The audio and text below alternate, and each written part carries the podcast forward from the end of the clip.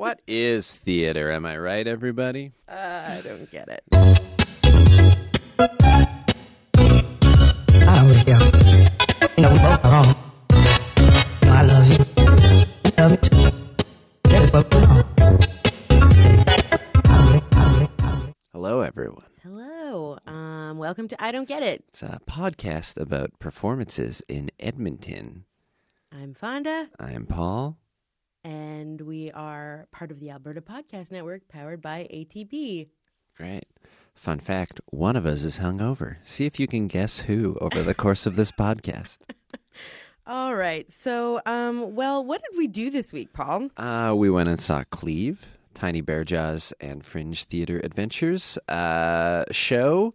Um, that's what we did. Yeah. That was the big one. Yeah, so we're going to talk about that. Um, little bit of a content warning. There's some fairly adult uh, action and subject matter that we're going to cover in the Sure. Cleave review. For, so, so for all the children who enthusiastically listen to I Don't Get It every every other week, uh, maybe maybe sit this one out. or if you're just playing it in your kitchen, you know, and your toddlers are toddling around, just As, you as toddlers are want to do.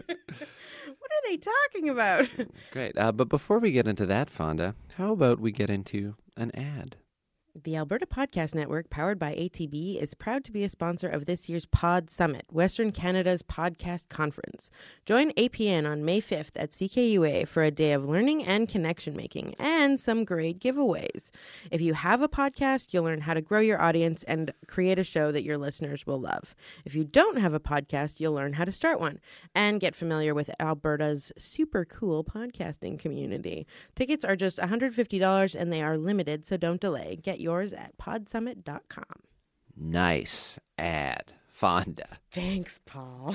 Let's get into it. So, uh, so we saw Cleave. Uh, Fonda, what what is Cleave? How would you describe the show we went and saw? So Cleave, uh, it's it's six characters. Um, I would say that it kind of hedges around the start of a school year. I'm not sure if it's actually the start of a school year, but um, a young student is ha- has started a new um, term. Um, is named Aaron, uh, and he goes to a new school um, because some stuff has happened in his life that has made him up and want to leave the other one. Right. Uh, Aaron is a uh, an intersex uh, child who uses he him pronouns, um, and yeah, is sort of so so in this way, sort of Cleave sort of mixes the um, the high school and the family. Uh, story and drama uh, but also with with uh, looks at, at gender and and who we really are and how we identify and how we show that and live that in the world and the ways we we reveal that and the ways we don't Yeah. Um, and so throughout the course of the show, um, Aaron's character uh, mostly interacts with another family. Um, and he's introduced to them through a character named Mark, who is a student uh, with him at the school. Um, so Mark introduces Aaron to his family. Um, and we quickly realize that um, Aaron and Mark's dad have met before. Yes met in the context of of hooking up like a Tinder hookup, essentially. Yeah, yeah. yeah. So, so how did you uh, overall sort of how did you how did you feel about Cleave? This sort of like comedy drama uh, about about gender and, and age and, and identity. Um, I really liked the the the six characters that were um that were portrayed in it. Um, I think that Mark's mother, Carol, um, was a great character played by Elena Porter. Um, in particular, really identified actually with the relationship between Carol and Pina, the the daughter. So it would be Mark's sister. Um, the mother daughter relationship there was something that um, because it has to uh, a lot of it has to do with. Um, some uh, procedures and sort of like ch- um, uh, appearance changes that the mother has had done. Um, And the daughter finds out about them and she's really, really uncomfortable with it. Um, and just you know, um, I think that the sh- of course the show had a lot to say, and I'm o- I don't mean to only go on this part, but this Sure. was the one that this was the one that really stuck out for me Yeah. was um, you know, the effect that uh, mothers or even older women role models have on younger women. And when it comes to anything having to do with appearance or identity, um, and just, you know, the daughter goes through this. Um, really rough time after she finds out that her mother has had some procedures done. And it's kind of interesting because she's just kind of like, you know, she finds this old picture. She says, you know, you used to look just like me. What was wrong with that? Mhm. Yeah, Um, yeah. And so you know it's just a um, i think all of the characters in the play are sort of are are being challenged and struggling with finding how they present themselves in the world Yeah, yeah, because uh, sort of Aaron's meeting this family ends up as sort of a catalyst and also just uh, overlapping with, with a lot of sort of family revelations of, of, of how people live and who they are and uh, what they've kept from each other. Uh, yeah, and that seems to that uh, that proves very very poignant. I think the the writing, uh, Elena's writing, is very very strong. Um, it sort of uh, is very good at at capturing um, the truth of a lot of those dynamics uh, in a way that doesn't feel uh, overly staged. In that sense, it feels authentic and feels real. yeah it felt like real sort of family fights and kind of um, just like real really g- and actually really great performances as well um, luc tellier and jordan fowley play mark and aaron respectively and their performances together um, these two you know young boys trying to figure out um, how they feel about each other and how far they want to go. Um, Aaron disclosing his intersex. Um, uh, uh, how would you uh, say that? That he is an intersex That person. he is an yeah, an intersex that- person. Um, that you know, and that's that's just a huge step for him. Um, but even though even though he does want, he does still crave physical intimacy. Mm-hmm. Um, so one thing that I thought was quite interesting about um, the the style of the show was that it. Um, beyond some super super adult content, you know, we get a BJ in the first five minutes. Yeah, of the and so show. as a as a tangent, if we may, uh, you know, the the oeuvre of Elena Belyea's playwriting, uh, the the onstage beach is definitely uh, a motif that has reoccurred throughout uh, Elena's works. And Uh, how and how do you know this? uh, I've seen I've seen a few. Uh, Elena wrote a show called "Everyone We Know Will Be There," uh, sort of a big house party show, a teenage house party, um, and uh, there's multiple multiple beaches depending on who you followed through that party. It was a site specific um, show happening in an actual house party in real time, and so you would follow one of five characters through the house and sort of get their their side of this story. And sometimes they would intersect with other characters. Um, uh, sometimes they would, uh, you know, beaches would be involved. anyway, you were making a, a far more poignant point. well, I think uh, you know if it, if it is a trope of of someone's work, I think that we can talk about that. That's fair. Um, but what was surprising to me was that you know, despite that sort of like hard hitting beginning, where you're like, "Whoa, there is a much older uh, man getting a BJ from a much younger one," um, and and it was well performed.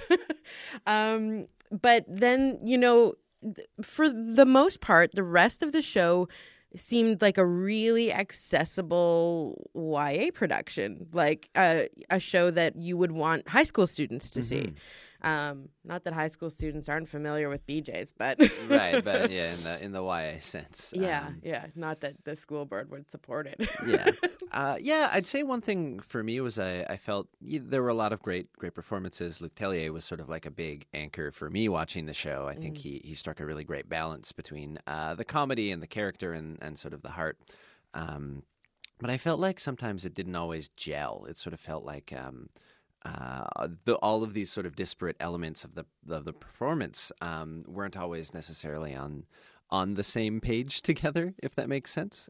Um, they were all sort of doing things very um, uh, skillfully, but but sometimes in, in ways that didn't always feel like they were they were playing in the, the same way. I guess. Yeah, there were a lot of there were a lot of short scenes that um, dealt with a lot of emotion and uh, and and sort of like really dense um, like family content. I found that the interactions of the family um, were were you know you most interesting in that you know there's this one day when Aaron comes to dinner, um, you know the family dinner scene, which is always the best. Uh, Yeah. You know, like the the huge crux where everything kind of shakes down. Um, you know, Aaron realizes that he has met Paul Mark's dad before, and these, you know, sort of uh, other circumstances, and um, yeah, and but the but the actual um, bigger tension that's happening at the dinner table is the sort of like the the row that's happening between the mother and daughter. Right, right, right. Um, and so you know, and then also the character ends up spending um, the daughter Pina, uh, played by Emma Houghton, who I thought was just fantastic in this role. Um, she she ends up wearing a paper bag over her head for a lot of the rest of the show, Mhm, yeah. um, as sort of like a defiant, um, you know, just kind of like screw you ma if you don't like the way you look i'm not going to show my face to anyone sort Right. of that yeah um but you know um also the character she's so she's just steeped in you know like physical appearance and reputation and all that kind of She's stuff the, she's a cheerleader in a high cheerleader, school. yeah. Her and mom have had this connection about sort of cheerleading and that, and this is a big uh, rift. This is a big cleave, even, yeah if you will. Yeah, well, you know, I think I the title sort of intrigues me because I I didn't really know what to expect going in. Um, and now, you know, thinking about thinking more about it, it's there are all of the characters between each other. They just have these like these lines drawn. Um, you know, I think I don't think that the mother and father really exchanged many words between each other at all. Yeah, actually, now that you bring that up, sort of in the in the you know the spidering where it's sort of here's a two person scene and here's a two person scene, and these characters are connecting and discussing and fighting. Yeah, mom, mom and dad had sort of uh, more of a passing, uh, passing thing. Like this was sort of like. Um, you know this this family was happening it was fine but uh, yeah their their passion was perhaps not not the anchor uh, for them Yeah. Um, and the other interesting relationship that we haven't really touched on yet is the one between Aaron and his um, psychiatrist uh, play, or, or counselor, played by Natasha Napoleo. Um, I don't know if I pronounce her name right, but sorry, Natasha.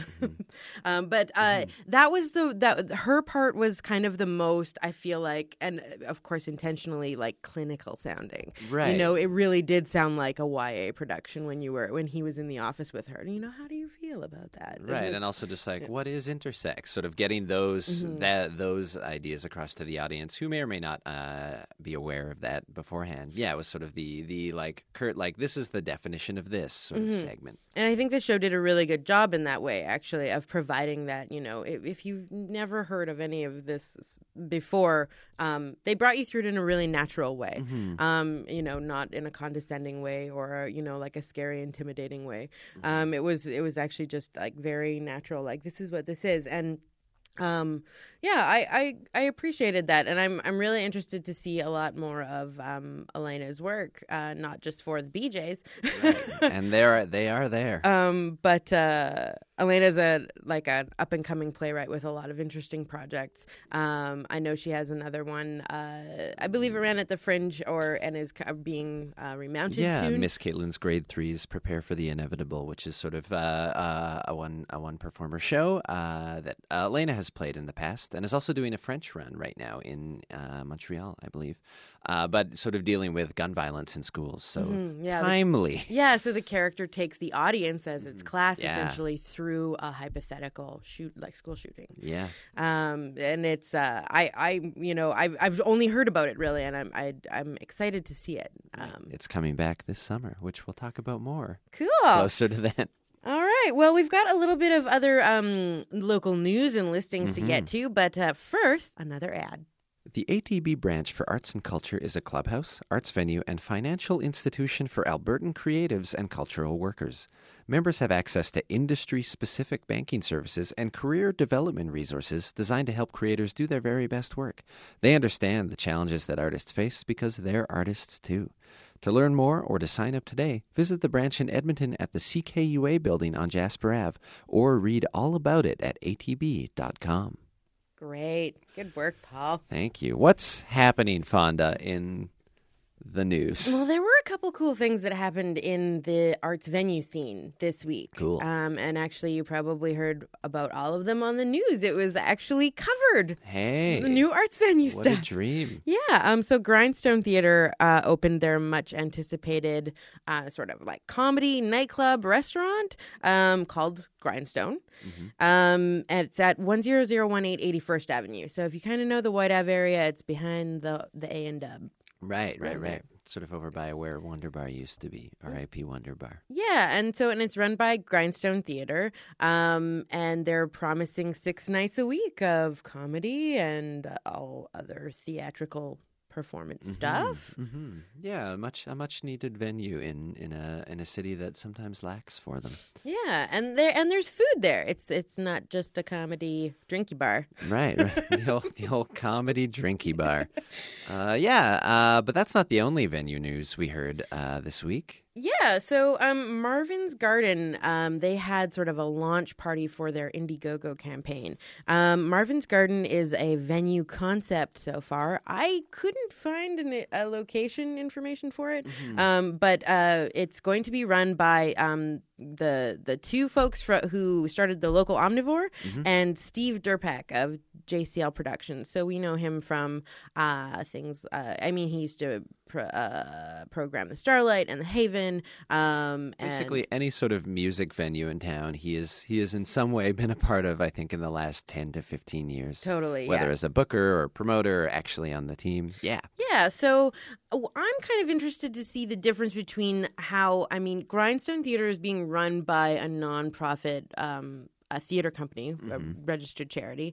Um, interested to see how their programming, um, you know, will it be successful? Will it work out? Um, we're going to talk to Byron Martin um, uh, about the venue and find out a little bit more. Uh, check it out next week. Um, versus sort of the Marvin's Garden. Uh, fund crowdfunding campaign where they're asking the public to sort of buy into an idea first. right, right, right. Um, and they've raised about, I think they've raised about almost five thousand dollars now out of a hundred and ninety thousand dollar goal. Which is a lot. Yeah.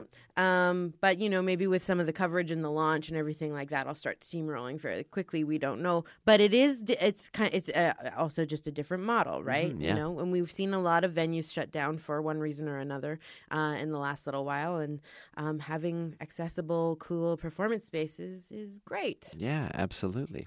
Um, wrapping up uh, in over the rest of the week is the EAC consultation sessions for their 2029 Arts and Heritage Plan. Yeah. I went to another couple of sessions this week. I attended the literary arts session um, and also the dance session. Okay. And um, it's interesting to see there's there's a lot of themes that are coming up multiple times. Everyone's talking about we need a hub. We need, you know, like a central place where people can find out stuff about what's happening in Edmonton.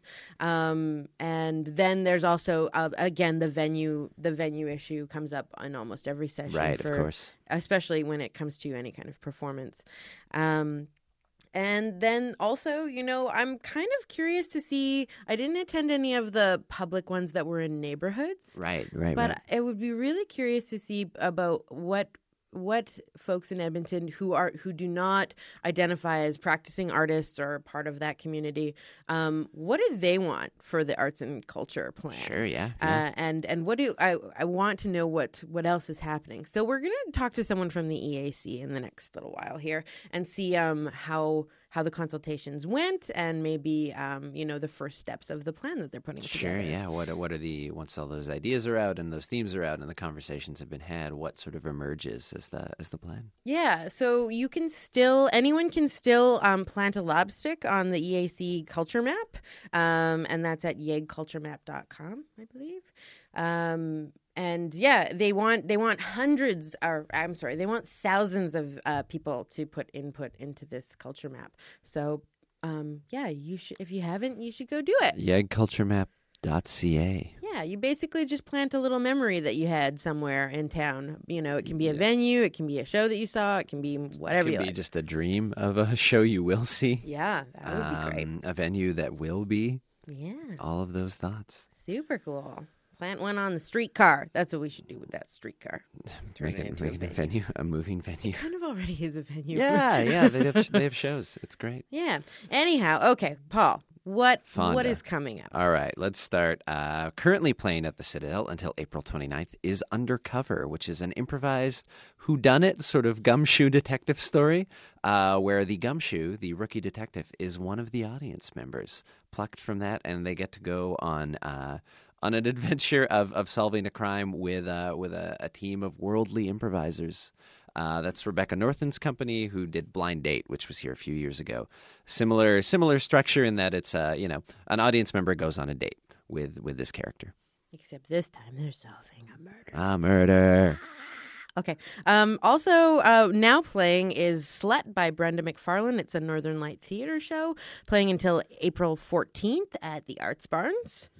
You wanna? And then, well, I'll start this one, but I need to ask you about it. So, Sure, yeah. yes. Um, also coming up um, is the Bonfire Festival presented by Rapid Fire Theater. It's running um, so th- uh, Thursday to Saturday, April 12th to 14th, and then the next week, the 19th to 21st. So, what what is Bonfire? Paul? Right. Uh, so, so full disclosure, I am in Rapid Fire Theater. Um, uh, Bonfire is is a festival uh, about sort of experimental improv ideas and forms. So, so the idea of uh, shows that maybe don't fit into the typical uh, structure of shows at Rapid Fire Theater have an opportunity to happen here.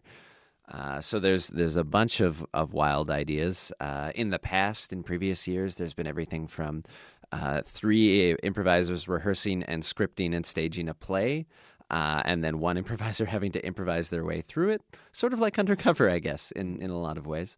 Um, to genre things, there's been sort of previously like a Game of Thrones inspired thing, a Wes Anderson inspired thing. Uh, so, so different genres or different just styles of, of improv or uh, improv ideas uh, happen during that festival. So, uh, what are maybe one or two of the ones that are happening during this festival that I might like? Sure. wow. Um, uh, yeah. Uh, one one that's happening is uh, Magic Marv XXS, which is a uh, a Magic Mike. Uh, parody, but not not so not even so much a parody. Uh, you know, improvisers are learning to dance in in the style of Magic Mike, um, and so so that that'll be a show. That's an adults only show. That's an adult content show. um, yeah, so that that one's happening. Uh, there's one uh, called Kaiju, uh, inspired by Godzilla movies uh, of the world. There's one that's sort of Black Mirror inspired. So there's there's a big variety of, of, of shows and ideas happening. Cool. We'll have to go check some of that out. Mm-hmm. Um, okay. Also coming up, uh, going to St. Ives. It's already playing, playing until April fourteenth. Um, it is the uh, you know return of Julien Arnold's Atlas Theater Company. Right? Yeah. Um, and it's playing at the Varscona, starring um, Belinda Cornish and Patricia Darbasie. Yeah, yeah, and it's sort of about um, a, a a tea that is also about so much more between two characters and sort of you know colonialism. Yeah, it's a remount. Actually, it's a remount from a play a few the same play a few years ago, same cast. Um, it's really great to see two mature female actresses on stage together. Um, you know, th- it doesn't really pass the Bechdel test necessarily, but it is Okay. a great, um, a great pairing of uh, performers and Sure. and characters. Cool. Uh, next up, uh, Edmonton Opera. We have Don Giovanni, uh, which is happening April 14th, 17th, and 20th. Yes, it's one of the big, sexy Italian operas. Mm. Um, then coming up next at Theater Network is Infinity by Hannah Moscovitch. That plays April 17th through May 6th. And then after that, uh, Pretty Goblins, uh, which is being presented by Workshop West, is happening at the ATB Arts Barns from April 18th to 29th. It's the new play by Beth Graham, who uh, who her last play, uh, the uh, Gravitational Pull of Bernice Trimble, uh, was uh, was shortlisted, was a finalist for the Governor General's Awards. Yes, and she's from Edmonton. Yay. Um, the Edmonton Poetry Festival runs April 22nd through 29th. There's a whole whackload of performances all over the place. Um, yeah, definitely go check something in that a out. metric whackload of performances. uh, then uh, at the Citadel Theater, The Silver Arrow: The Untold Story of Robin Hood is is uh, is opening April 21st to May 13th, featuring music by Hawksley Workman. He's working on the the score. Cool. Also, um, Firefly Theater is really involved in that show. Yeah. Or, um, at least the the talent and choreography of Firefly Theater. the acrobatics. Because uh, yeah, for Robin Hood, they're they're they're making them fly and do all sorts of cool Mm-hmm. uh, circus type things. Um, coming up uh, in the end of the month, Ignite from City Ballet that closes out their season. That's April twentieth to twenty second at the Timms. And then, uh, lastly, for now, uh, Edmonton Flamenco Festival, Flamencon in my mind is what it's called, uh, which is happening on April 20th at the Winspear Center. Yeah, straight from Spain. It's a it's a company that's coming in, and um, I'm super excited to see it. I- Japan Con. All right. Um, thank you so much for listening, everyone. Have a great week. Go see some shows. Okay, bye. I Don't Get It is a member of the Alberta Podcast Network, powered by ATB. You can subscribe to us on Apple Podcasts or check us out on albertapodcastnetwork.com or the CKUA radio app. I Don't Get It is recorded on Treaty 6 territory in Edmonton, Alberta, in the Edmonton Community Foundation's podcast studio. Our theme music is Mountain Time by Ghibli, and you can find more of Ghibli's music by going to ghibli.bandcamp.com. I Don't Get It is produced by Andrew Paul, Fonda Mithrush, and Paul Blinov.